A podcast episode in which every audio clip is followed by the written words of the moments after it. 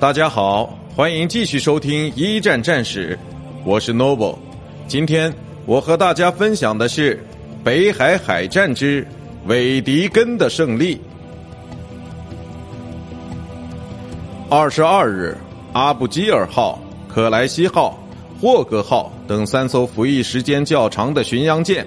在沿着荷兰海岸线低速北上时，被德军奥托·韦迪根舰长指挥的 U-9 号潜艇击中。首先中弹的阿布基尔号在三十分钟之内就沉没了，而另外两艘军舰却傻傻的不懂闪避，也不去反击，只顾着守在那里搭救沉船上的生还者。为了表彰这种团结友爱的精神。德军分别给他们一记鱼雷作为奖励。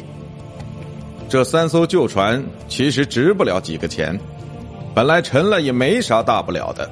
但问题是，一艘德国潜艇一下子就干掉了三艘英军战船，而且还有一千四百名水手在这次事件中丧生，这对英国公众来说实在是接受不了。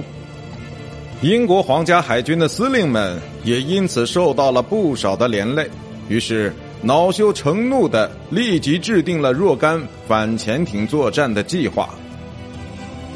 其实，在德国海军中，曾有不少人对潜艇一直抱着怀疑的态度，而 U-9 潜水艇的成功，正好为他们证明了这种武器的作战能力。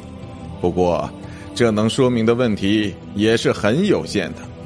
在这一年里，共有一百艘协约国或中立国的货船被击沉，其中只有四艘是被潜艇干掉的，另有五艘潜艇在战斗中失踪。虽然此时的潜艇还不过是战争大棋盘上的小卒一枚，但之后的战争中，他们将会变成非常优秀的。商船狙击者。